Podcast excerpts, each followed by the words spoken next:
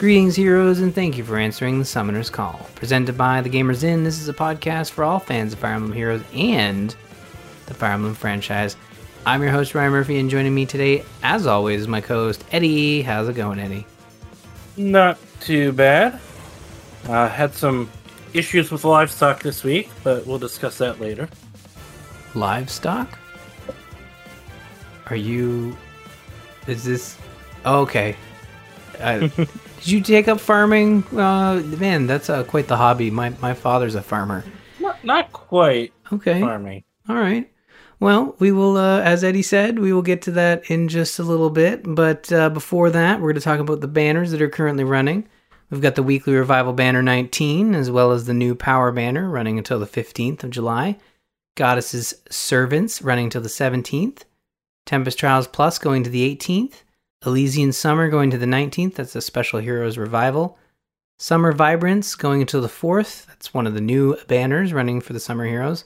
And finally, the second new Summer Hero banner, Summer's Dream, which runs until the 6th. We're going to be talking about those heroes in just a little bit.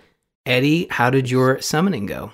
Ah, well, in early on in my hunt, I got a good decent number of four star boosts. Uh, I think I even a picture of one where I got like uh, three or four four star heroes on one ring, and I think half of them were boosts. Uh, but had some luck there, and fairly early got a five star Ogma and Sita. I did also end up getting a four star Ogma at one point, but um, the goat twins were being a little stubborn on me. Uh, among all that summoning, I did get uh, attacked a lot by three houses. Uh, I got a Hil- yeah, I, in the one where I got three five stars, I got a Hilda, uh, Ingrid, and a um, Sword Heart. I believe the Sword Heart, uh, Sword Reinhardt was uh, four star boost there, but still, I got three, four, five stars on one ring. Uh, you know, and also got a couple of Flayns and female Byleth while hunting. Uh, eventually, uh, came back later and did initially uh, did eventually get both of them.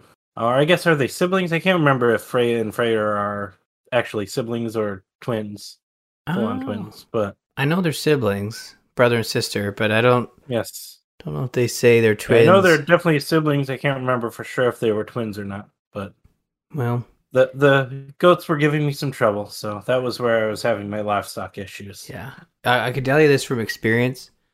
Uh, goats on a farm, um, yoga goats, sure, no problem. Uh, that's all good. But one goat, they're the most annoying things you could have on a farm because you know what they do as soon as you get home from off the school bus, all you hear from down that laneway is "Blah, blah," and it's just annoying. You know, so you know, goats Do are fine. you have a lot of experience with yoga goats? Uh, actually, just a little bit of experience with you. I, they didn't do yoga on me; they were doing yoga on their own time. But um, I've I've been around. I've been to a goat farm where they have a bunch of goats, and like I think it wasn't they do they did goat yoga, but uh, when I was there, they were just doing sort of like um, goat therapy where they like unleash all these really cute goats around you and you just sort of like mingle with, with the Okay. goats. And uh, it was it was a really interesting experience. But no when i was growing up i lived on a farm. We had one goat.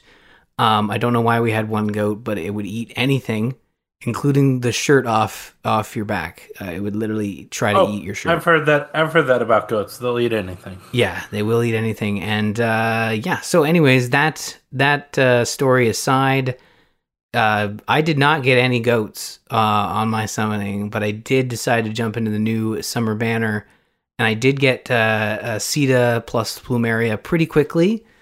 Um, but at this stage, Oh. I yeah, nothing else to report. Were you hoping for the goats, or were you really just wanting Sita? I think I, I did want, you know, on these sort of summer banners or any banners for that matter, I like to get like one hero off of them.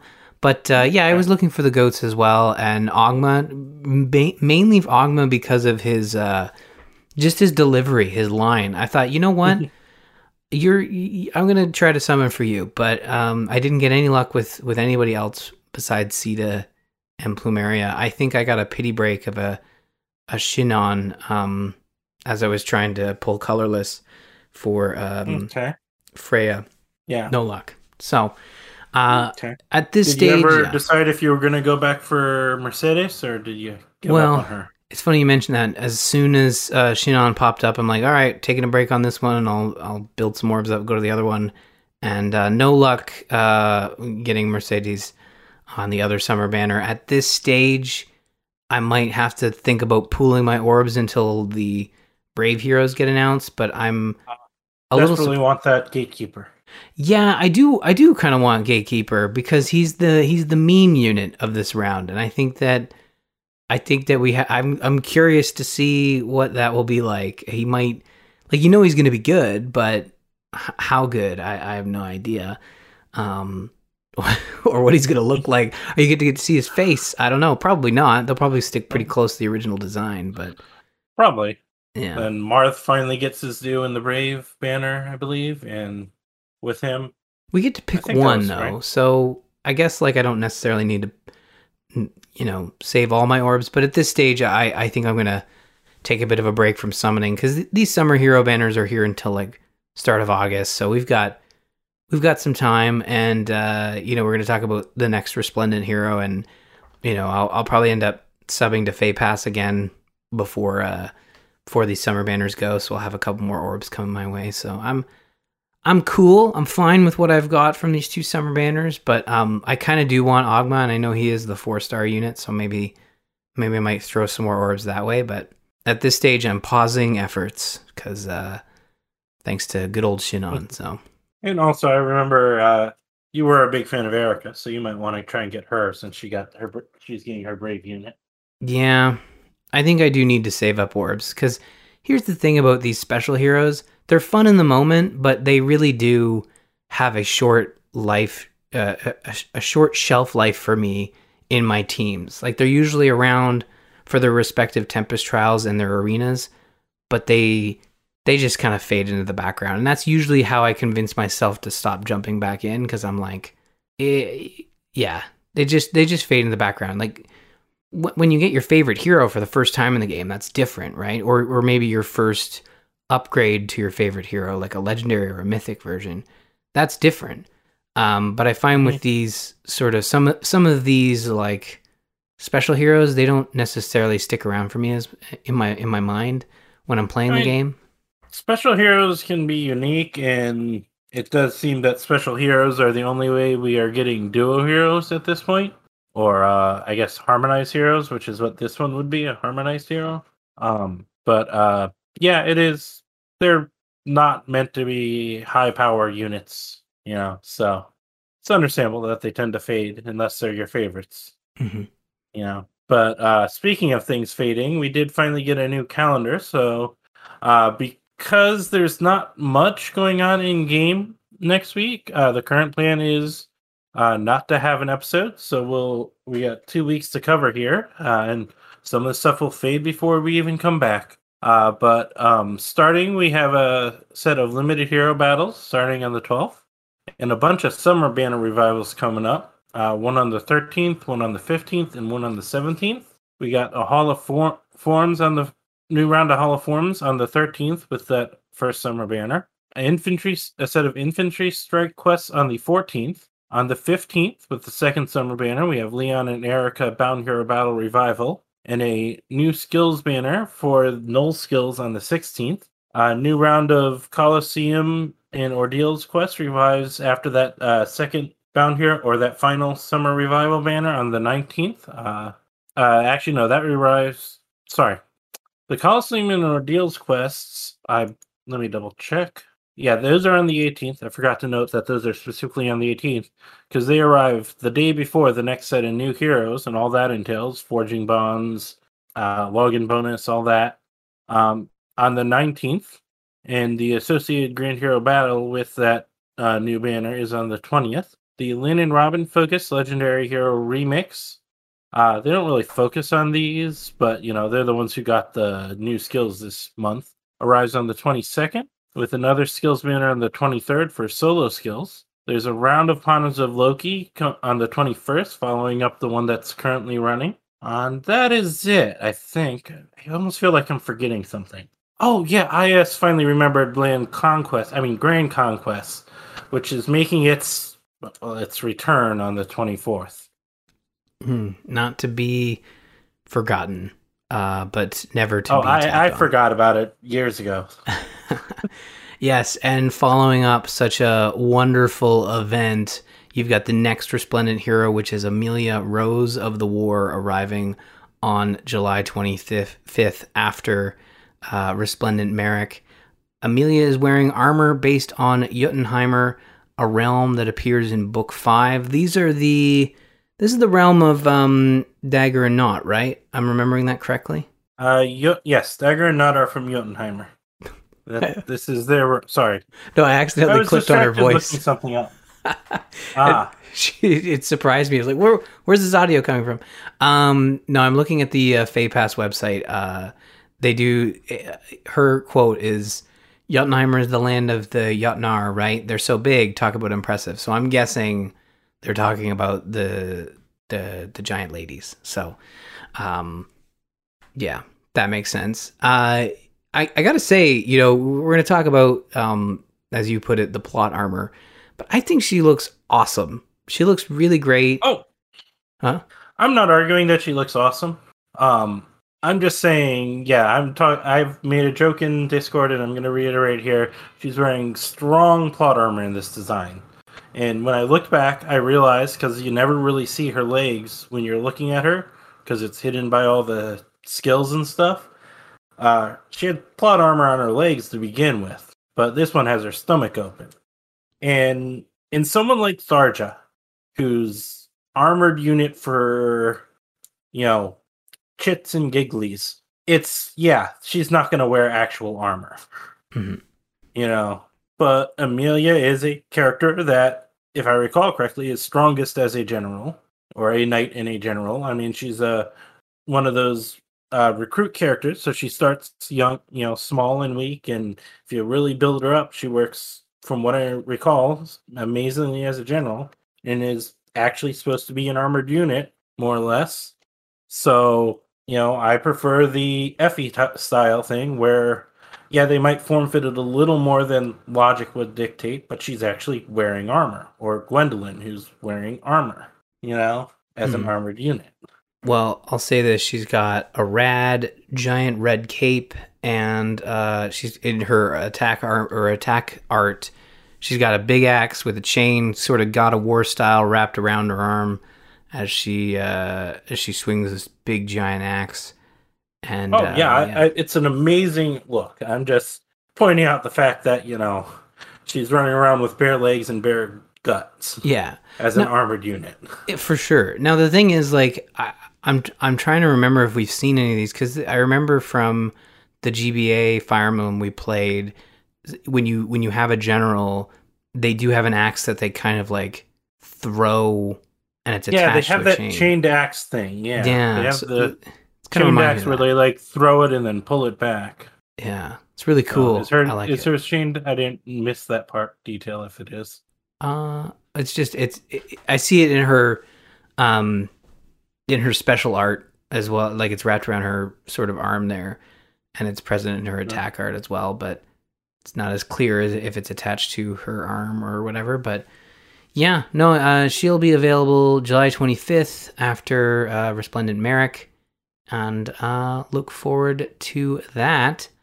But Eddie, that brings us to our main Thay event. Well, oh, actually, we do have one more thing before that. Um, it happened. It started. I didn't mention it in the calendar because it had launched before we started. But we have the current revi- new hero revival going on uh, with the um, servant church servants back, as well as the forging bonds back for it. And right now on Twitter until the fifteenth, uh, the voting for the next one is running between Mirabilis and more, Despair and Hope, Reginn and more, and Shared Purpose are the four choices. Hmm. So And that's a current Twitter poll. Do we know where the where the standing is right now as of this Um, recording? let me pick one to vote for. I'm not that worried about it. oh, I gotta log in, so I can't vote. Uh, give give me. This. I didn't see it. But yeah, I can't really. Uh, maybe I could have seen the results without I voting, see. but Oh, sometimes you can. I'll I'll vote Yeah. for Mirabilis some more. So right now the current winner is Reginn and Moore. or, or current current leader is Reginn and Moore with 36.6% of the vote. Now, mind you, that is just the English account. I think they combine the uh, the English and Japan Twitter account results and then Yep. choose a winner that way. So, um, but there you go. That'll be closing soon. But yes, new summer heroes to talk about. Eddie, are you excited? Uh, sure.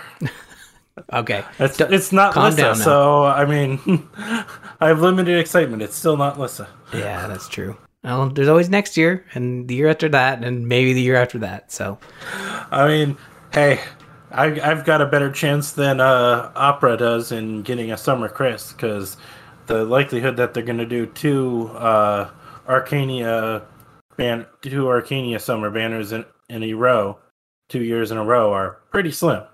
Only three houses gets that treatment. As we mentioned earlier, we got the goat siblings, Freyja and Freyr, which is actually the first appearance of Freyr. Uh, so we might actually get a hint of what if we ever get a uh, mythic version of him, what he might have on him, as well as Ogma, Sita with Plumeria, and uh, as a harmonized hero, and Norn is the Tempest Trial unit. Uh, so we're starting with Freyja, the fleeting summer. The Queen of the Dökkálfar shows up in the summer banner and is insulted that us lowly humans would look at her in this outfit, and joins on this banner as a colorless beast cavalry unit. She wields the Bright Mare Horn, which, on top of the standard cavalry cavalry beast features, plus two attack and attack defense minus four, and no follow up on foes, plus two attack on her, and the debuff on the for the other two on foes during combat as part of the cavalry beast features when she's transformed. While transformed, it also grants her speed plus three, and if she has a quarter of her health or more, it grants her plus five to the battle stats during combat. Uh, as well as if she has more speed than her enemy, it reduces damage during combat and from AoE specials, excluding Orca specials, of course, by four times the difference. If she is transformed while hitting that health threshold of 25% or more, she also neutralizes skill that prevent neutralizes skills that prevent her follow-up attacks during combat.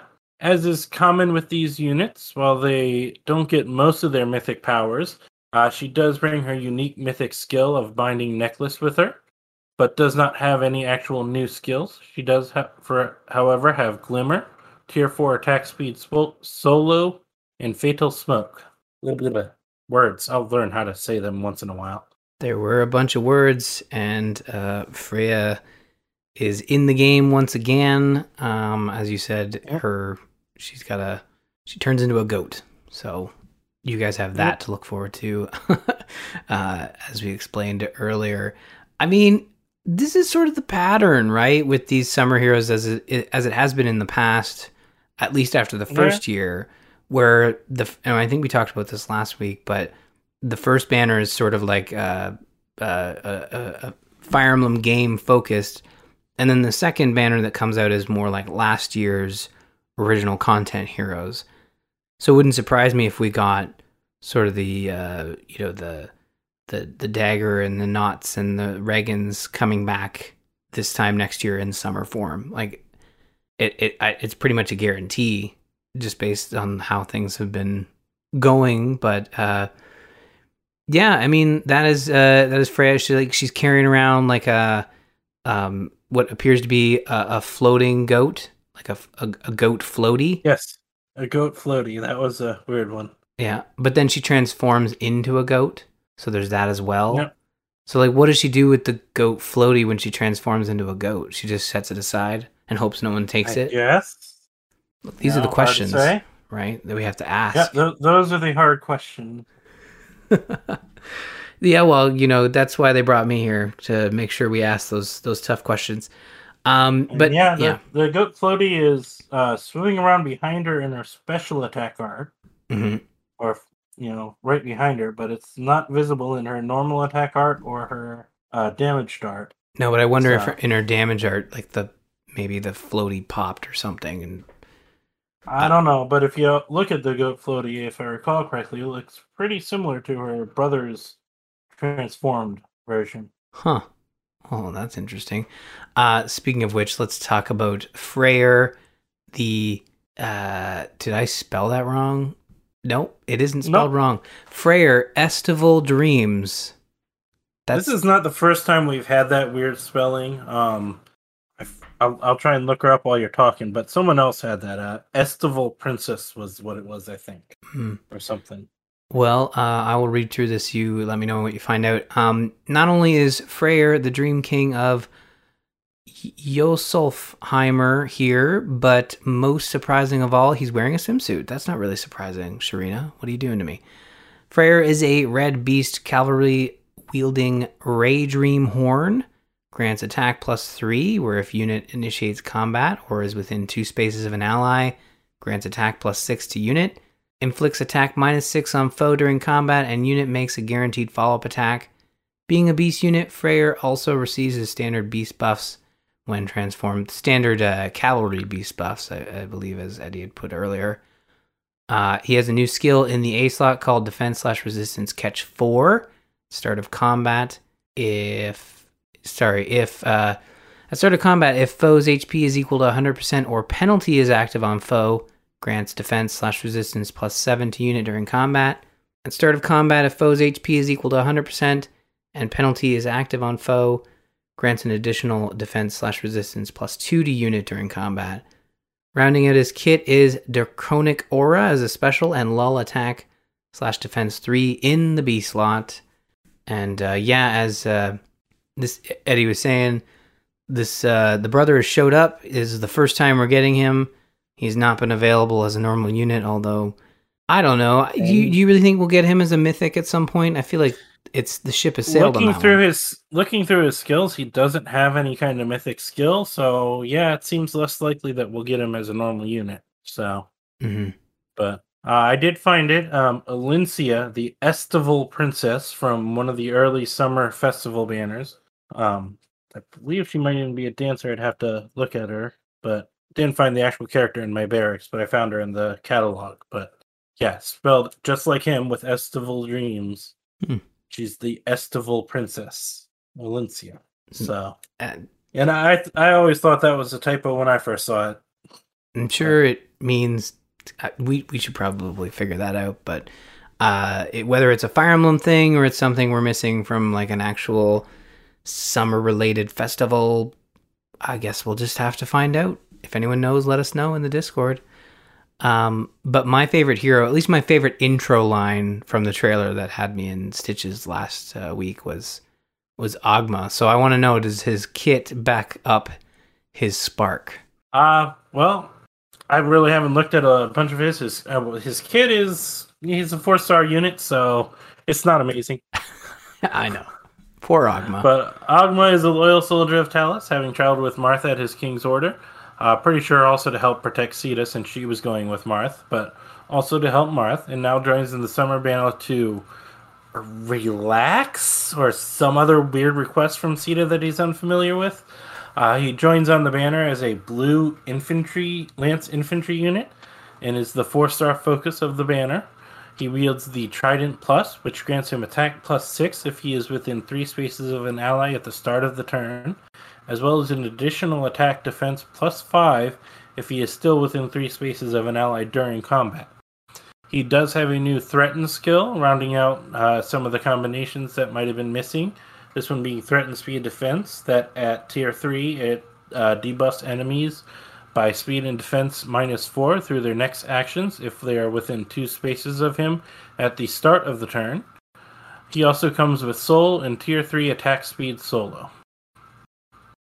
So it's got the weaker attack speed solo that Freyja's toting with her in this banner, and uh, yeah, standard kit. Yeah, nothing amazingly special. He also I mean, has threat and skill is technically new, but it's you know, threat and skills are nothing that fancy. Yeah.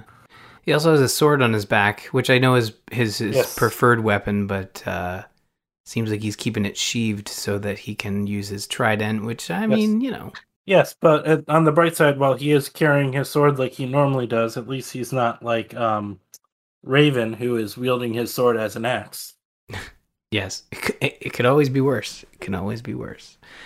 Uh, well, let's talk about the next hero, which is our harmonized duo Sita plus Plumeria Sea Blossom pair. Here's Sita, the Pegasus Knight and Princess of Talys, and Plumeria, the Dökkálfar from the Realm of Nightmares. Drawn together from distant worlds, the two are teaming up to soar through the summer skies. Sita and Plumeria are a harmonized duo hero and a Green Axe Cavalry unit wielding Dolphin Dive Axe. Enables Canto 2, which is effective, uh, and the weapon is effective against sword, lance, axe, and colorless bow and armored foes. Grants attack plus 3 if unit initiates combat or if unit is within two spaces of an ally. Grants attack slash speed slash defense slash resistance plus 5 during combat. Now, Canto 2, after an attack, assist skill, or structure destruction, unit can move two spaces. They have a new skill in the B slot called Flow Refresh 3, where if unit initiates combat, neutralizes effects that prevent units' follow up attacks and restores 10 HP to unit after combat. Rounding out their kit is Harsh Command Plus as an assist, Attack slash Speed, Catch 4 in the A slot, and Panic Smoke 3 in the C slot. Their harmonized skill grants Resonance Blades, which grants attack plus or attack slash speed plus four during combat for one turn, and that is granted to the unit and allies from the same titles as unit, which would be uh, Fire Emblem Heroes and Mystery of the Emblem. I'm guessing, or or is she labeled as a new Mystery of the Emblem? Now I'm not so sure. I believe all of the Archanea games are labeled as New Mystery of the Emblem. Okay, there you go. Uh, so this grants another action to ally from the highest HP that is within two spaces uh, and has already acted and is from the same titles as unit, excluding unit. Uh, allies with sing or dance can be granted this effect as well. If multiple units meet the conditions, effects will not trigger. So keep that in mind. Um, yeah, so this is our harmonized hero for this here summer banner. Um, yeah, I mean, there's not a whole lot else to say other than, you know, uh, I'm surprised Sita hasn't seen uh, hasn't seen a, a, a summer version yet. This kind of seems weird to me. It feels like they would have done her already since she's from like, tied so closely to one of the most popular uh, characters in, in in the franchise, which is Marth, right? So one of um, the most yeah. popular characters who took five years to get a CYL version. True. So okay, well, yeah, you put it like that. Maybe I'm Maybe I, I'm misremembering things. And also, they're trying to not, you know, over focus, uh, you know, too many of the same summer un- same units on the summer banner every year, other than apparently three houses at this point. Which I'm not complaining because it's the newest and I like most of the characters. But you know, if you look back at it, um, you know, the first year was uh, Awakening and Fates. Uh, after that, they started spreading it out a little more. But if you only got two units per banner, you know, per year, it takes a bit of time to get through people. Mm-hmm. And she does have the usual summer glow up. So there is that. Mm-hmm. Yeah. I will note that Ogma not only has the sword on his back, but he also has the sword at his side, as in his normal art as well. So he has two swords with his lance. Whoa. Okay. What he's so prepared to relax that he brought two swords along. That's um, so most people do. We have our overlooked unit of the, I mean, the Tempest Trials unit of the uh, event with Norn Seaside Volunteer. Um, Norn uh, originally appeared in the remake to Shadow Dragon as a hidden unit you could get if you lost too many units in the prologue chapters or ignored killed Gordon when you encounter him. I think that was his name, but you know the archer that you get at the end of the prologue chapters. I believe if you have like less than four units when you finish the prologue, she joins up. Uh, joins as a Tempest Trial unit on this banner, as in in a Blue Lance infantry. Wait, really? She isn't cavalry like all the other recent TT units? Wow. Uh, but Blue Lance infantry unit.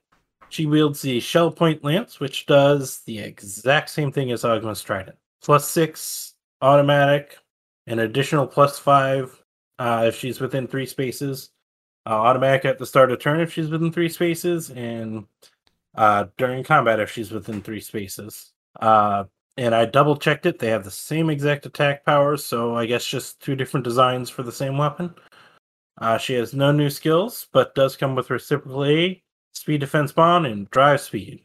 And feels like they took that spear and put it in unpleasant places, and she got shafted. Because I mean, I know Tempest Trial units are sometimes iffy on their power level, but she didn't even get a her own weapon. She got Ogma's weapon, just a different paint.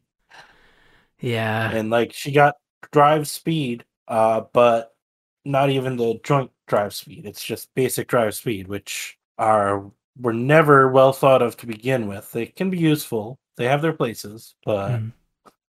you know, and I'm sure you could eventually you could build her up if she's your favorite unit, and I hope people are happy with her because I think it is a very good design. Uh, hassling about Shiida and Shiida's design. This is a very nice outfit and design in her art, but it's you know, she really didn't even get a weapon. Just grabbed, uh, you know, grabbed Ogma's weapon and put a she- seashell at the tip instead of a trident. But Mhm. So apparently, I did look it up. Estival means belonging to or appearing in summer. Oh, So well, that's nice. That's Yep. a good way to end it. Uh, good way to end the segment. Thank you for uh, looking into that. I might start using that. Just summer. I've I might have to double check the definition just so I fully understand it. But yeah, estival. That sounds cool. I'm glad it's a word. I'm glad uh, we can stop assuming it's a typo. But uh, I'm sure we're not alone. I'm sure we're not alone. Um, but I, I know some of the summer heroes have, have let you down, especially Norne with her duplicate weapon here. But let's But the Tempest trial was unique in that it was a special new thing they're doing, and to go with it, uh, we got some other stuff to discuss. Yeah, I was gonna say this will cheer you up.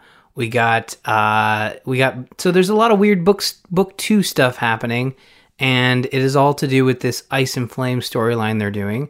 Um, Intelligent Systems is ready to continue where book two left off, starting with the current Tempest Trials event, which is running right now for the uh, Summer Dreams, I believe is the banner name. Yeah, Summer's Dream Tempest Trials event. Um, this is titled Ice and Flame. The story will be told in multiple parts and is currently being supported by some, let's say, interesting YouTube videos. First of those is a 3D chibi recap of the book two story, and next is the way too Frozen inspired musical where Fjorm sings her sings her little heart out. Ice and Flame 2 will be available in August, sometime after the version 5.8 update. Should be Um, available on the sixth. oh, okay. So exactly on the 6th? Yeah, because I guess we have the calendar now, so we'll know.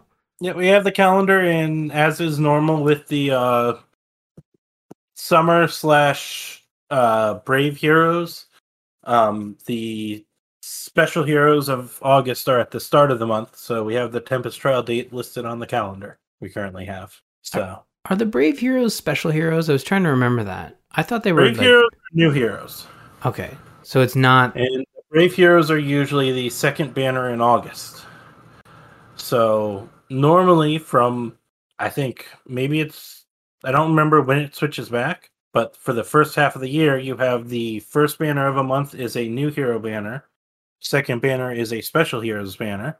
But in summer because there's two uh, sets of summer heroes, they do them back to back and they then do another at least for a couple more for a little bit longer in August they do the special heroes at the start of the month and the brave heroes at the second half of the month. But they are new heroes. They brave heroes are new heroes go into the normal pool, Cool. which is why you know, other than with the sparking feature, if they do that again this year, uh, it's often not worth it to overspend on the brave banner because they'll be in the normal pool afterwards, as opposed to special heroes. you know, back to this Ice and Flame stuff. Um, I'll say this: like the first video when it popped up, I thought it was a, a fun one to watch. It was a very creative way to recap the story and, and very cute.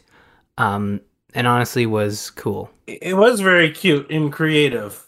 It didn't recap cap the story. It did, but it didn't. It Yeah. didn't recap recap the story that was important to why they're talking about this. That that's a very that's a very good point. Because in in the little chibi art, you know, dead Gunnthrá appears and gives Fjorm the spear. It gives no indication of making any kind of deal, which is what the whole storyline here is about. The deal that you know Fjorm made that would kill her to stop uh, Surtur is coming to fruition or to its end point. You know, hmm and it gives you no hint of that in the uh chibi art. It's cute. It's very well done. Just doesn't actually explain why we're doing this special Tempest trial for it. Does the Frozen musical explain it? Because I feel like it doesn't explain it. No, it doesn't. It just gives you indications that she's uh madly in love with someone, possibly the summoner, possibly Alphonse, but I mean definitely looks like she's singing at the summoner at the end of that thing, so Yeah. Fjorm is madly in love with you. Definitely. I, I definitely caught that. I so I was scrolling through Twitter and they post these videos usually like 10, 9, 10 o'clock Eastern. And I come across the video. I'm like, oh, what's this? And I start I start playing and you're talking to someone who's watched a lot of Frozen over the last, you know, couple of years. And I watched this and I'm why? Because I have a daughter who's obsessed with Yeah, it. you have kids. Yeah. And not no, yeah, I should clarify. Yeah, it doesn't not have to be daughter. It can be just kids. No, that's true. Caden really likes it as well. Um, it doesn't have to be daughter. You're you are correct, and they're good films. Don't get me wrong. Um, but when you watch them a lot, uh, it's uh, it's a lot. But when I watched this video, I literally, and I feel bad saying this, I literally laughed out loud and I couldn't finish it because it just it came. It was such a surprise, and like it's not the CG in this is sort of coming up close to what you would expect from a from an, a book intro video but i think it just misses the quality by just just a tad and kind of sits in between like the book intros and that like weird you know let's 3d animate the news stuff that you kind of see. Mhm. it's not quite that bad. It's not quite that good but art it's weird. seemed equivalent to what we saw with that whole uh half mid chapter video fallen king or whatever the special king or for this one and they've been doing for a while seems similar to all of those you know weird rock music videos and other stuff they're doing for the stories hmm it just felt awkward and Yeah. i and yeah I'm not a singer. I can't carry a tune in a bucket. So she probably did far better than I could ever do. But I had to put on captions to understand what she was saying. Yeah, I'm not a singer either, and I'm not going to sit here and critique her singing ability, but there were there were moments where the song really worked for me. Then there are moments where it does fall pretty flat. And Yep. but but at the end of the day, you're right. Like the message we can take away from uh, both these videos is that book two is back with a vengeance. They're going to wrap up that story. Um, Eddie, I don't know if you experienced it, but Yep, they've taken the end of that story and gone and made as even less sense out of it. all right. So you have played it. Because it goes it goes from it goes from Fjorm made a deal, I guess with Nifl. We never said who, made a promise, and it would kill her. Now apparently it's a promise that in the future she would come back and allow herself to be killed. So instead of doing it right away, she waited until she got attached to everyone, and maybe there was a deadline, and she's reached that deadline, and she's come back. She's summoned Nifl to complete the promise she made, and now we're attacking Nifl. Wait, what? Right. So we're trying to save Fjorm, basically. Are we? I don't know. Because no one discussed anything. yeah. Okay. No. Well, this is part one. we so opened with we opened with Fjorm, you know, running off on her own, re- reciting some ritual, agreeing to pay the price to Nifl, uh, Ylgr showing up with and her cough reappearing, and you know, Fjorm just saying, "Oh, nothing, just a slight chill," and you'll just like in the middle of this hot summer, and that's yeah, entire story. Then suddenly you're fighting the Tempestra, and the final boss is Nifl. So we Mhm. got a new unit. We got a new Fey unit, OC unit. do you think she'll be the next mythic hero that's coming in just a couple weeks? I think she's going to be a Thor, and well, I don't think she's going to be the next mythic hero, but I guess they might do that. yeah. But I think she's like Thor and Loki. We still don't have a Thor, and we only got we really only got Loki because uh you know Brave demands. yeah. Yeah. So The pull. I pull demand. think Nifl, and I guess there's also Muspell out there too, are like Thor and Loki. right. Possibly not exactly the same. Maybe I don't know, but And maybe this book, this story being titled Ice and Flame, we could see Muspell at some point uh, in in maybe part two. Who knows? You're right Yeah, though. I mean, Ice and Flame sort of works because it's you know a continuation, and this is happening. You know what's going on with Fjorm and Nifl is happening because of Flame. But I wouldn't be surprised if uh, is it? Yeah, Laegjarn's the one who lived, right? Mhm. Yes. Uh, no, Leguern was the sister. Laevatein. I wouldn't Right. be surprised if Laevatein appears in part two. Mhm. And we don't know how many parts it is. Just the next part will happen in August in the 5.8 update, beginning of next month. Good stuff. Well, uh, look forward to more Book 2 fun as Ice and Flame continues next month. And that is going to wrap up our Fae portion of the show as we head into the Outrealm Gate. So, tonight on Game Club, we are going to be talking about various paralogs that are available in part two of uh, Three Houses the Verdant Wind, aka Claude Route. Um, and you know we've got six of them to chat about, and I know I've just I've just dated how many we're going to talk about, but we're going to do six. It's happening. We we prepared, we went through all these, and uh, here we are. So without further delay, that I am clearly doing, uh, we're going to talk about foreign land and sky. Bernadetta is enjoying some stillness in the library when Petra and Byleth show up. After sort of, but not really debating if a closed room or an open sky is better, Petra asks Bernadetta to accompany her in helping with dealing with threats that Edelgard is sending to prevent soldiers from Brigid coming to help us. Uh, in this case, help Claude and his gang. With encouragement from Byleth, Bernadetta agrees. During the battle, you can rescue some allies that had been captured, and at a certain point, Hubert shows up. That lovable scamp.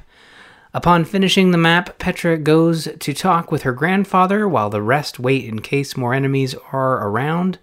While waiting, Bernadetta expresses that the forest does have its charms and her fascination with carnivorous plants. Upon Petra's return, she lets you know her grandfather has agreed to help you, as it is a chance for the country to improve its current situation, which leads to her and Bernadetta discussing their positive traits. Um, I will say this I love Petra, I love Bernadetta, and I love a good map that lets you cream Hubert. So as soon as he shows up, he was done. Dead. Oh, yeah.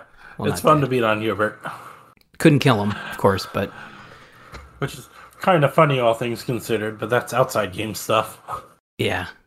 Well, it, it's uh so it was it, it's a good map. Um I feel from what I remember of the map, uh, I struggle a little bit cuz there's a lot of reinforcements that pop up. Um the objective really feels like is to get Petra to the other side, but it quickly becomes nah, you got to kill everybody. It's, it's a false objective. It's, you know, oh, get everyone to the other side, but once you get uh, Petra too close to that end thing, or kill all the other enemies, if you don't, you know, just run Petra towards it, Hubert and friends show up. And I have to say, as much as I love beating on Hubert, I have a lot more respect for uh, him and his voice actor. But not that I didn't have a lot of respect for them, but now that I've actually had some encounters with Robbie Daymond outside of just Hubert, it's amazing his skill looking at Hubert and how much I love to hate Hubert. Yes. Well, that is the true art of voice acting and acting in general. Oh, yeah. Is, uh, you know, hate the character, not the not the actor. That is the most important No. thing to remember here. Uh, I hold no ill will to Hubert's voice actor. sure, there are plenty in Discord who will say that they've already known the joys of Robbie Daymond from before, because I think there were some who said that he was one of their favorite voice actors when he was announced as being Hubert. Ah. So what's what else is he from that I would know him from? I don't know what else voice acting wise, but um, I watch Critical Role or listen to Critical Role, and they're in between uh, campaigns, so they're doing a small mini side series where Robbie Daymond is one of the uh, voice actors playing in it. So Oh, interesting. Yep. Hmm. I'll have to check he's that playing out. a completely different character than Hubert. A nice guy, maybe. Oh yeah. That's good. Good to hear. Uh, well, that was a fun one. I, I really liked the Yeah. map. Um, uh, eventually, yeah, there, you know, you you have to be mindful that there are a couple of like lines that you'll cross in the map that will trigger Oh, yeah. more reinforcements. You, I had to use the time timey wimey rules a couple times. Oh yeah, and if you pay attention, it's not the only time we encounter this map this week. Hmm. But Is it the next one, or is it further on? no, it's further down. But the next one we have is Eternal Guardian. This one you have to have Rhea to play. Wait, no, Rhea's kidnapped. Well, for whatever reason, this one's still here. Um, Claude finds a note from Byleth left by Rhea that tells of a gift to help Byleth left in the holy tomb, holy tomb, but warns of a defensive trap to prevent thieves. Upon reaching the tomb, you find a bunch of phantom fighters and three giant moving statues, like the ones encountered in Cindered Shadows, probably the models used for the ones in Cindered Shadows, Shadows, and probably the same exact units type thing. Upon defeating the phantom commanders, you find the treasure and get out of the tomb before more of those things show up, more phantom soldiers or you know giant statues show up, moving statues. And Claude has even more questions for Rhea after seeing the intricacy of the trap, and uh, you you know find out that the treasure is the Seiros shield, which is a special shield linked to the crest of Seiros. So, which I'm guessing has no bonuses for having that crest because no one can actually have that crest. Unless no, there's yeah, there's nobody that has that crest.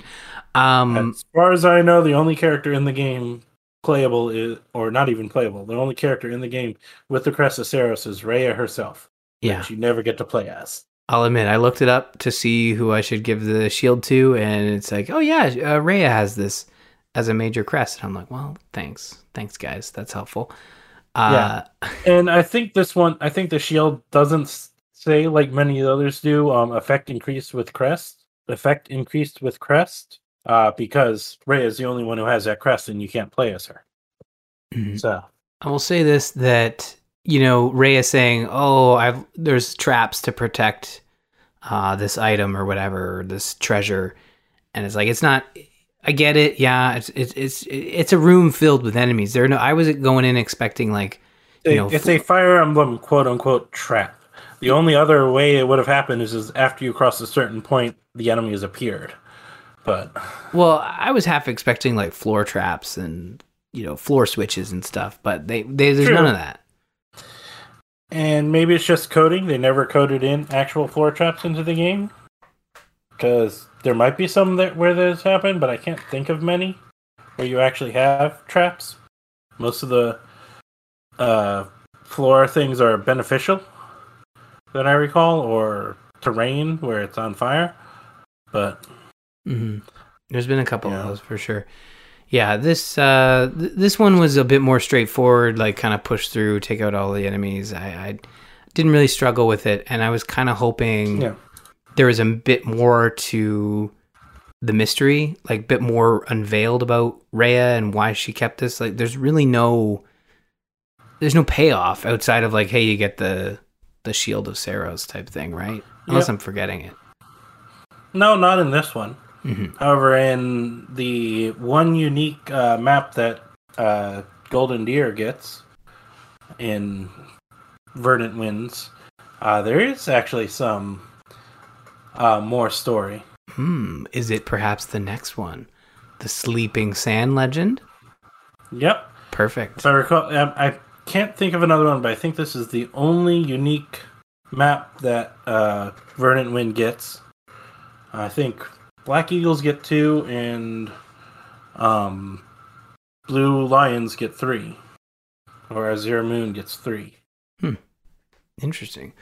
Well, the uh, unique uh, Verdant Wind map is on Sleeping Sand Legend. Byleth finds Claude in the library reading the Church of Seiros sanctioned version of the biography of the Four Saints. He explains that Saint Macuil uh, was an accomplished blacksmith who created powerful weapons used by Seiros and the Ten Elites. Accounts conflict as to his final fate, with some claiming he died in the Battle of Tailtean, and others claiming he left Fodlan for a sea to the east. Claude speculates that if the latter story is true, then Macuil may have ended up in the Sreng region, uh, where ruins worshipping a sacred beast came from the sea are located. He asks Byleth to accompany him to the Sreng uh, in the hopes of finding sacred weapons. When the Leicester forces reach Sreng, an enormous sentient demonic beast known as the Windcaller challenges them to defeat it to claim the treasure. Byleth and Claude engage in a three way battle with the Windcaller and a small group of grave robbers and emerge victorious, and the Windcaller falls into a deep slumber. Claude finds the sword of Belgata, Belgalta, and claims it as his prize, but laments that they couldn't find more knowledge about Saint Macuil. Byleth theorizes that the Windcaller may have been Macuil himself, leading Claude to wonder if it is connected to the Immaculate One, which is the dragon we saw at the end of part one, which is, as we know, Rhea. So, well, I guess we don't know that, but So, do you play uh, with your with the voices silenced? No. But I'm terrible remembering names. It, it if that's Okay. I, I- okay. Well, you, you got Sreng after the first time, but Macuil is mentioned multiple times in the paralog. So, I I will say I'm terrible with names, and uh, that's my defense. I'm going with. But you're right. Um, this is all voice acted. I'm not playing muted. I just terrible at. It- It's important to correct me though, because that's how I not the first time. I just ribbing you a little bit about it, but yeah, it, you know. so it's And I'll admit, like MacWheel. Macqueel. Okay, Macqueel, and it's Sarang. So the at the S is pronounced. Yeah, got it. Yep, pretty sure. Sorry, yeah, that one I'm less certain on, but MacWheel I'm pretty sure on. Just like Cichol, not Sichel. You know, Sichel. Did I say Sichel? Which one's that? Or is that something no, that one wasn't mentioned. okay, okay, okay. But the one that saideth most like the saint that saideth most likely is is Cichol, C I C H O L. right. You know, so these maps that we're going to talk about there's a couple of them um i think there's four of them if i'm not mistaken uh they're they're they feature these three that I big can think of, but yeah they, they feature these big uh monsters and they talk to you and that's always a surprise to the characters whenever they talk to you and i completely missed this in my past playthrough did not do any of these so these are all new to me and honestly are required playing for this If game didn't recruit Leonie, you wouldn't see hers, which is the Legend of the Lake. Mhm. Uh, you have to have both Leonie and Wi- Linhardt to get that one. Uh, so if like in Blue Lions, if you didn't recruit recruit both of them, you wouldn't see this one. In Black Eagles, if you did not recruit Leonie, you would not get this one. That one. Uh, the other one is Marianne is the only one needed, but if you didn't recruit her, you wouldn't see that one. And this one is only possibly ever in this one because it's Claude's unique paralog. So, you know, uh, and I was commenting how this one only has one unique paralog because you can recruit Hilda in the Blue uh, Lions missions, and if you choose the church route, you can recruit, recruit Hilda, so you can get uh, the Hilda one in other routes. Uh, but Dedue in um, Dedue has a paralog that you can only get in Blue Lions, and Annette's paralog can only be gotten in Blue Lions because you also have to have Gilbert, who is exclusive to Part Two of Blue Lions, to get that paralog, uh, as well as Dimitri's unique one. And then Hubert and Edelgard each have a unique uh, mission in Black Eagles Crimson Flowers. So Mhm. uh, but if you bring Flayn and Seteth into this map, in the Legend of the Lake map, you'll get unique dialogue if they attack uh, the boss, the big giant uh, nine square beast. Uh, when Flayn attacks him, uh, it's the same uh, thing as the Legend of the Lake one, which we'll go over a little bit more. But um, uh, Macuil starts recognizes her, saying her face takes him back, and she has not changed since he last saw her uh, and it is he is quite happy to see Ceth. At which point, Flayn interrupts and said, "Be quiet, Uncle. Keep quiet, Uncle." And then he's like, "What? What's the rush, Ceth? Uncle, keep quiet." Is what Flayn interrupts with.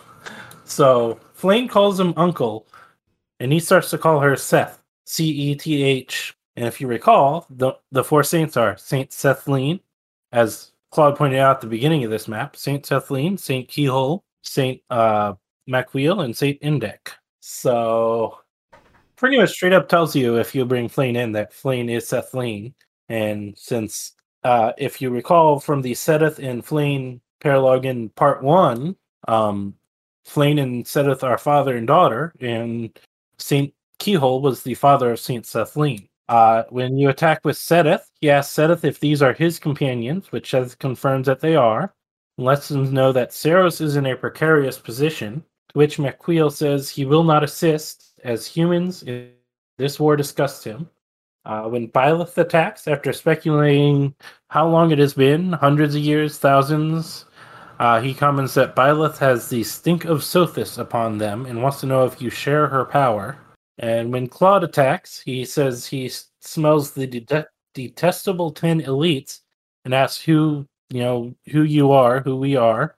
To which Claude tells him he's the grandson of the grandson of the grandson of uh, the elite Riegan. Uh, so distant descendant of elite Riegan and Macuil. I, I mean, sorry, the Windcaller states that he is the enemy of his family, and those with the blood of the ten elites cannot be permitted to live. So you probably got the Claude one, unless you never attacked him with Claude. I got the Claude one. I got the Byleth one. Um, I, ca- I really wish I had brought Seteth and Flayn along. They are they need, are sorely in need of of leveling, so uh, they were not present. Um, but this this stuff here is like it's really cool to see this play uh, out. It's unfortunate that it is in a paralogue, but it, but it also kind of makes sense because it's secondary to the main story, which is Yeah. the war with Edelgard. So I see both sides of of the of the conundrum here, but it is really Mhm. cool that uh, it's it's world saints. building. Yeah, You know, there's something weird with with uh Seteth and Flayn, and this gives you a little more details of that. But you can go through the entire story, not finding out any of those details because that's not important to the story they're telling. This is just some background of the world, you know. And it makes sense that you'll encounter all of the. You're more likely to encounter all of these in the um Verdant Wind one because Claude is always digging into all this stuff. yeah. So Um, I was going to say that uh, is the idea that the saints are th- were they created by the god of Seiros? Were they um, are they a different type of being because they they are able to transform into these beasts? that's where the world building fails because they, they I don't think they ever really explain that. Um I'm not 100% certain, but I think excuse me, later on they explain the 10 elites in Seiros at least. Whether the saints are the same thing as Seiros or something different or something more akin to the 10 elites, I do not know. And if it doesn't explain, I'll explain what I've heard. I'm pretty sure that gets explained later on in the story here. So, you know, kind of when we get there, we'll go over it type thing. Uh, but the next one we have is another one where we have another one of the saints, or possibly another one of the saints. Uh, the Legend of the Lake. Byleth and Linhardt find Leonie repairing a damaged bag of hers, and she explains she was forced to borrow a significant amount of her money money from her own village son of uh, in order to afford tuition at the officers academy and is currently deep in debt. Uh, not only did she have to borrow the money to uh, afford tuition she also had to bo- borrow the money to pay off a lord to recommend her because apparently that's how it works in the alliance. Linhardt recounts a legend that states a holy weapon that does not require a quest crest to wield is hidden at lake Teutates. Uh, Leonie, intrigued, browbeats Byleth and Linhardt into accompanying her into an expedition. Uh, upon realizing that the weapon that Linhardt was offering is free of charge if she can go to the lake and claim it. Once they arrive at the lake, the group is in, confronted by a gargantuan turtle creature called the Immovable, who challenges them to overcome its trial in order to earn the holy weapon. Byleth and their companions battle their way through a platoon of illusionary soldiers and defeat the immovable, who grants them the sacred bow, the inexhaustible, uh, which which is tied to the crest of Indech, which uh, Bernadetta has al- already as a reward. Afterwards, Leonie decides she is not yet worthy of the bow and gives it to Byleth for safekeeping. Uh, Linhardt suspects that the immovable, the immovable may actually be Saint Indech, and in order to further, you know, hint and indicate that, uh, if you bring Seteth and Flayn along, you you ha- they have special dialogue with Mister Magic Beast, as Leonie calls him. Seth talks about him holding back and thanks him for it, leading the immovable to comment that his power has waned over the years, and all he has power to do is mess mess with humans who come Uh, the immovable or Saint Indech uh, is excited to see Flayn, for he has always wanted to meet Ceth. Uh, Flayn is less exciting, keeps interrupting, calling him uncle again. Same exact dialogue from Flayn on these. Keep quiet, uncle, you know, and when he says it again, you know, she's like, keep quiet more urgently, you know, keeps starts calling her Ceth, you know, C C E T H. He Huh. also recognizes Byleth as potentially the incarnation of Sothis. Uh, Linhardt and um, Leonie also have unique dialogue when they attack him. Uh, Linhardt speculates on who he is, uh, and the immovable says, "You are better off not knowing." And I forget exactly what Leonie said says, but it's like, "If we beat you, will you give us or something?" Grant our exactly. wish or something. yeah, something like that. Yeah, it's pretty standard. So. I, I again, like I, I, I feel bad that I'm playing these for the first time, and I and I know even on this show we've talked about sort of the the the deeper world building of Three Houses, and I think you explained a little bit about the Saints and who Flayn and Seteth are, and um, doing these maps I think really explains. And I'm glad we're doing all of them um, in in sort of a, a chunk because they are very related in that you're you're fighting these saints um, in sort of the immaculate one sort of form. But yeah, it's it's really good stuff, and this one was uh, this one was a, l- a little more uh, tougher because there's like it's I think there's a fog of war. And Yes. there are like branching paths with dead One- ends One of two wonderful fog of war maps. Hmm So Yeah, I mean, the branching paths with dead ends, that's less of an issue because you can see the map, the actual ground underneath the fog. It's just random enemies popping up. Yeah, yeah, but it was a fun one, and I'm I'm I'm glad. I'll say this: like, uh, I I think Linhardt is just so lazy, and the fact that we we actually in the lore carried him to the mission, and they and it wasn't just a joke; they literally carried him, um, and and and carried him in in my playthrough because he's a low level. They never, they never one hundred percent say that you carried. him. Oh, it's it's in there. I'm I would not be like I'm not He says, surprised. Come on, I'll carry you if I have to. We'll take turns. Yeah, but then so you get there and he's actually asleep. confirm. They never actually confirm that you actually carry him. But you're right. She's like, "Wake up, Linhardt." When you get there, I mean, for me, his character, I had him as a mounted unit, so he could have been sleeping in the saddle with someone leading the reins, for all I know. I uh, choose mine. to believe that he was carried and he is a lazy butt and he needs to. I also love that he interrupts Leonie at the end where Leonie's like, So do we get a treasure now? And Linhardt's like, No, shut up. I'm gonna like he he literally cuts her off in a very rude way and says, I've got this. You know, he still gives the weapon Yeah. to Leonie, but it was I Oh, thought yeah. pretty rude. Linhardt is a unique character. He comes off as lazy, and I'm not going to deny that he definitely has some level of laziness to him. But he's a hard worker when he's actually working. He doesn't care about feelings, which is why he is being nice, but is rude as all get out at the end there. You know, he's like, You're not going to handle this right. I know what I'm doing, so let me handle this. But he's rude about it because he's because he's not, you know, ignoring Leonie. He's just like, I, I can handle this proper better than you can, or whatever. Whether he's right or not, one could debate. But you know, what he asked for is for something for Leonie, not for himself. So he, he's unique. He's very He's a- unique. he's a special snowflake. Yes, he is. Well, our third map that features, or our third paralog that features an immaculate one. Uh, this is not an immaculate one, and there is no special dialogue for Flayn and Seteth in this one. Oh, really? Uh, but this is the Forgotten Hero paralogue. Uh, Marianne is accosted by a Crest scholar who accusing her of transforming into a wandering beast at night and eating innocent civilians. After Byleth drives him off, Marianne explains that her previously un- unidentified is the Crest of Maurice, also known as the Crest of the Beast.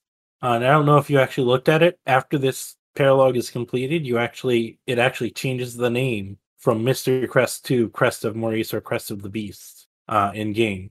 Maurice was a hero who fought alongside Nemesis and ten, the Ten Elites. Uh, originally, there were 12 elites Nemesis, the 10 elites, and Maurice, uh, who only to turn into a demonic beast in a ma- manner similar to Miklan's fate five years prior. He had to be put down by his former comrades, and his name was erased from history, and his bloodline was thought to have been wiped out, uh, or nearly wiped out. Ever since, the Crest of Maurice has become known as a cursed crest and turns any bearer into a wandering beast eventually. Explain her, explaining her extremely mild mannered demeanor and self loathing. Byleth, Marianne, and Carmen set out to kill the beast, wandering beast, to clear her name. Group ventures into the forest. Marley wounds the wandering beast, who thanks him for ending his its thousand year nightmare and bequeaths the hero's relic Blutgang before perishing. The scholar before from before returns recognized Blutgang and realizing that the wandering beast was Maurice himself the entire time, apologizes and departs. Now at peace with herself, Marianne thanks Byleth for their aid. So Yeah, I was. You're you're right. I was wrong. So this is a. This, This is a character who's linked to the elites. elites. Yeah. Yeah. He wasn't a saint, he was an elite. Uh, because, like mentioned, there were 12 elites the uh, Nemesis, Maurice, and the other 10. But I don't know if Maurice left before the other elites turned on the saints or, you know, after and ran off after. But I think it was before they turned on the saints and Sothis. Mhm. So I'm wondering if maybe the their ability to to turn into these beasts is more is more in line with their crests, right? Or at least in the, in this case, it's related to the crests, but it's hard to say. Like we don't we don't know if Marianne's running around uh, as a werewolf, right? Like that's Pretty sure she isn't. And it's entirely possible that from what she learned about Maurice and all this, she's at peace and maybe has prevented herself from reaching that point. I don't know. I think there's a good part of why the people who had the crest of Maurice would eventually turn into wandering beasts is because they were fighting their crest, not understanding it. And I guess her talking with the beast, because she's able to talk with the beast. She's able to walk up and talk with the beast without it attacking. If anyone else gets too close, it starts attacking. It cannot control its uh you know blood for battle. So, but she's able to walk up and chat with him. So maybe that helps her understand herself more and maybe will prevent her from eventually becoming so or has come to accept it more. But yeah, it explains why she is so self-loathing, knowing that she is doomed to eventually turn into a monster, but it also explains why she's able to talk to animals. that is that is That is good one point. of the little thing throughout her support conversations is that she can actually maybe not straight up talk the same language, but she can actually understand uh, what animals are saying or trying to say. Huh. So That is a really good point. she has the crest of the beast that you know connects her to beasts and animals. hmm So It's good stuff. Uh, all right. Well, we got one more paralog to discuss, and uh, this is one I, And- I was not able to do. because this one requires Lysithea and Ferdinand, Yeah. which you did not recruit Ferdinand, so you did not get this one. Ferdy's we dead. Yep, we start with Duke Aegir running from someone and something when he gets surrounded by rogues who are pissed at him for how he handled the tel- territory while in jail for the past five years. Uh, maybe before they were upset about how he handled it before, and it's unclear on how far back their anger goes. Uh, we fade out with Duke Aegir's screams as they advance on him. We then jump to Ferdinand and Lysithea as they are at the monastery discussing tea and sweets when a soldier comes with news for Ferdinand that his father had escaped from Enbarr after being held there for many of the five years and has resurfaced, resurfaced in the Hrim territory. Lysithea recognizes the territory name and is surprised Ferdinand does not know anything about the territory. Ferdinand explains that while he was trained to handle most of the Aegir territory, his father specifically did not want him dealing with Hrim at all, which clearly explains why he would never listen to rumors or news about such a territory. Sorry, I'm a little. I guess I was a little salty when I was writing this up. And Lysithea agrees to that the more important thing right now is to try and find out what happened to the Duke, uh, and she can probably berate uh, Ferdinand for his lack of knowledge later. Um, upon arrival, find people riding all around the town. You can travel to certain houses to protect the citizens. I believe there are four houses that, um, if you place a unit on the uh, blue square or in front of the square, so enemy units can't shit, uh, they say thank you and you have saved them, and you get a bonus for at the end of the map if you save all of them. Uh, upon defeating one of the bosses, he mentions having killed and robbed a rich guy, whom Ferdinand realizes was probably his father. After finishing, Lysithea apologizes for not knowing how to respond to Ferdinand's loss, and he says it is all right. He does not know what happened here, but is sure his father got what he deserved. Back at the monastery, they discuss the rebellion that Lysithea's vam- family was involved in. Uh, we heard a bit about this at the end of last chapter, uh, and what happened as a fallout, um, including Duke Aegir was put in charge of him and imposed extra harsh taxes on him. And after Duke Aegir was removed, Lord Arundel took over, uh, Edelgard's uncle, if you don't remember him, uh, and imposed even harsher taxes and started uh, conscripting people, and anyone who refused was killed, all in the name of Duke Aegir, which I guess explains why, you know, uh, they didn't realize he was in jail because it was being done in his name. Ferdinand understands that he was not a villain, but went the wrong way, and it is up to Ferdinand to atone for his father's mistakes. Uh, which Lysithea, Lysithea suggests one way to help him atone for his father's mistakes is to get her sweets for the tea. so it's uh, very touching. Um, I wonder. I would have had Ferdinand and Lysithea in my Black Eagles playthrough. Is this not available on that side? maybe not. Yeah, I, I, I might not just. I might just not be remembering it because.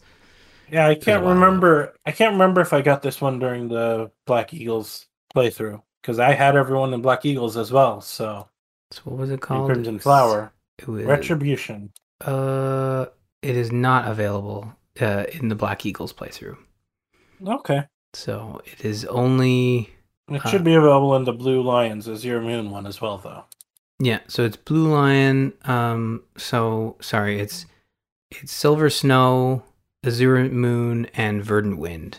So yeah. So if you're not working with Edelgard, I guess if if um you stay with Edelgard, uh either Ferdinand is actually put directly in charge and it doesn't get as bad as it is, or yeah. you know, you just never find out about it. I don't know. It's been a while. For all I know, if uh, Ferdinand joins up with Edelgard, he might release his father. I don't, and you know, because Ferdinand convinces him to work with her. Mm-hmm. Well, been a while. I don't remember the exact details of all that, but yeah, it kind of feels like it would be awkward if you were working with Edelgard to go through this paralogue as well. So it makes sense that it's not there. Yeah, it does make sense.